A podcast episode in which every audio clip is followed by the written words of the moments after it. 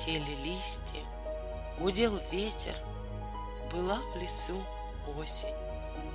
Ежик вышел из своего домика с коромыслом через плечо и пошел к роднику. Вода в роднике была синяя, холодная и блестела, как зеркало. Ежик сел на берегу и поглядел в воду. Из воды на ежика глянул грустный ежик и сказал, «Ежик, ежик, ты зачем пришел?» «За водой», — сказал ежик, который сидел на берегу. «А зачем тебе вода?» «Море сделаю». «А зачем тебе море?» «Будет у меня дома свое море. Проснусь, а оно шумит. Засыпать буду, а оно шевелится. А где твои корабли?» «Какие корабли?» «Как же, по морю обязательно должны плавать корабли?» «Верно», — подумал ежик, который сидел на берегу. «Про корабли я и забыл».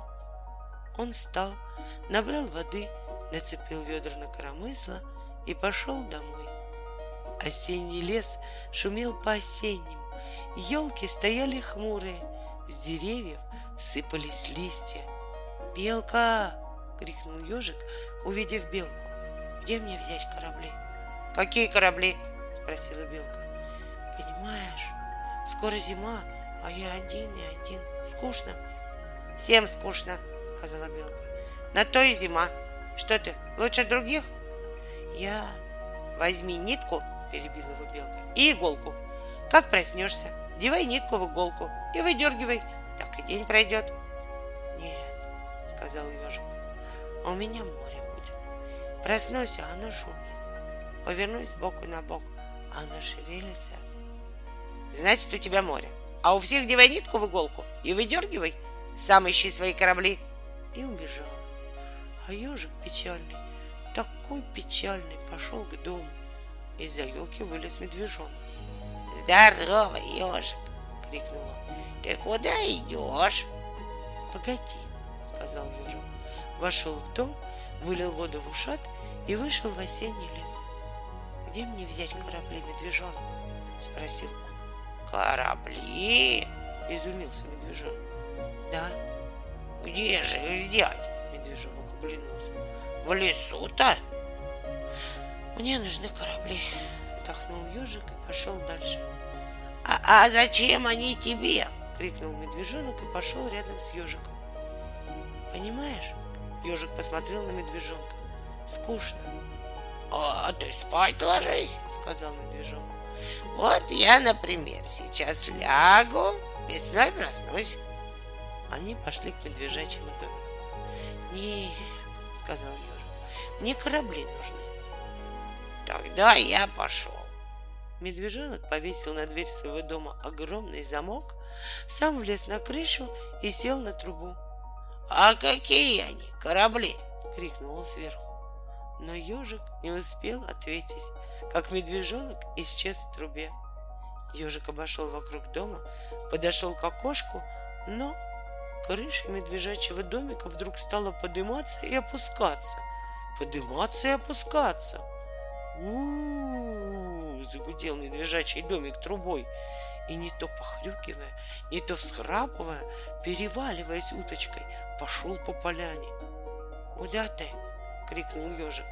Но медвежачий домик скрылся за деревьями. «Куда же это он поехал?» — побормотал ежик. По лесу с драным сапогом в лапе брел старый волк. «Что это у тебя в лапе, волк?» — спросил ежик. «Сапог», — сказал волк и остановился. «А зачем?» «Самовар раздую, шишечек сверху покрошу, чайку сварю». Волк сладко зрежмурился. Хочешь со мной чайку попить? Не могу. Мне корабли нужны. Какие корабли? Морские, сказал ежик. Понимаешь, скоро зима, у меня будет море. А по морю обязательно должны плыть корабли. Корабли, мечтательно проговорил волк. Держи, протянул ежику сапог, наклонился и из щепки и кленового листа сделал кораблик. Ах! Охнул ежик. Настоящий. Но мне еще нужно. Ага, сказал волк и сделал еще два кораблика. Спасибо тебе, волченька, сказал ежик. Если тебе будет скучно, приходи ко мне. Сядем, будем с тобой смотреть на море, на корабли. Придешь? Приду, пообещал волк. Взял сапог и заковылял дальше. А ежик нашел старый лопух, поставил на него три кораблика и, как на подносе, понес к себе в дом. Подул легкий ветер, паруса корабликов надулись, и сперва ежик побежал за лопухом, а потом и опомниться не успел, как полетел.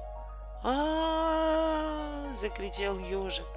Такую картину даже представить себе трудно, но так все и было на самом деле. Ежик держал перед собой лопух. По лопуху, как по зеленым волнам, мчались кораблики, а вслед за этим зеленым морем летел по воздуху ежик. Он даже не испугался. Это он так для порядка закричал. а, -а, потому что ему не приходилось летать над лесом. Но потом он освоился и запел. Ля-ля-ля-ля-ля, пел ежик. И тут в небе появилась страшная ворона. О, как она каркала! Ух, какие у нее были отвратительные когтистые гнутые лапы и зловещий клюв. «Кар!» — кричала ворона. «Позор! Еж в небе!» Тут переполошился весь лес, а ворона все летела и кричала «Позор! Позор! Кто позволил?» И все увидели летящего ежика и тоже замахали лапами и вслед за вороной закричали «Долой! Позор! Кто позволил?»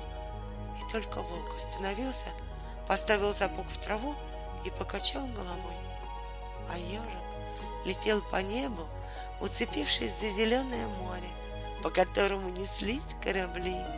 Он вжал голову в плечи, но море не выпустил. И правильно сделал, потому что ветер стих, и когда ворона было уже совсем догнала их, ежик со своими кораблями опустился прямо на пороге своего дома. Как только он очутился на земле, ворона отпрянула, крикнула «Кар!» и улетела, каркая в пустое небо а ежик поднял корабли и вошел в дом. То, что он увидел, так его обрадовало, что он сразу позабыл пережитый страх. Возле ушата с водой, покачиваясь на солнышке и подставляя легкие головы морскому ветерку, росли две высокие пальмы. И на самой макушке той, что была поближе к прибою, сидел совсем крошечный, но абсолютно живой попугай. «Здорово!» — крикнул попугай. «Пускай корабли!» И сел к ежику на плечо. И ежик с попугаем на плече стал пускать кораблики в воду. Теперь это было настоящее море. Шуршали пальмы, по краям ушата золотился песок. И высоко, под потолком, бежали легкие облака. За окошком стемнело, и давно уже пора было ложиться спать. А ежик все сидел над своим морем под пальмами и не мог оторвать глаз от золотых кораблей. Наконец он встал, разобрал постель, лег, вздохнул и сразу же услышал, как вздохнуло море, и над ним зажглись звездочки, и от ночного ветерка зашелестели пальмы. Ежик смотрел на одинокую звезду за окном, слушал, как шуршит в ушате прибой, и думал, что он уже не один, что теперь в эту холодную вьюжную зиму с ним всегда будет теплое море.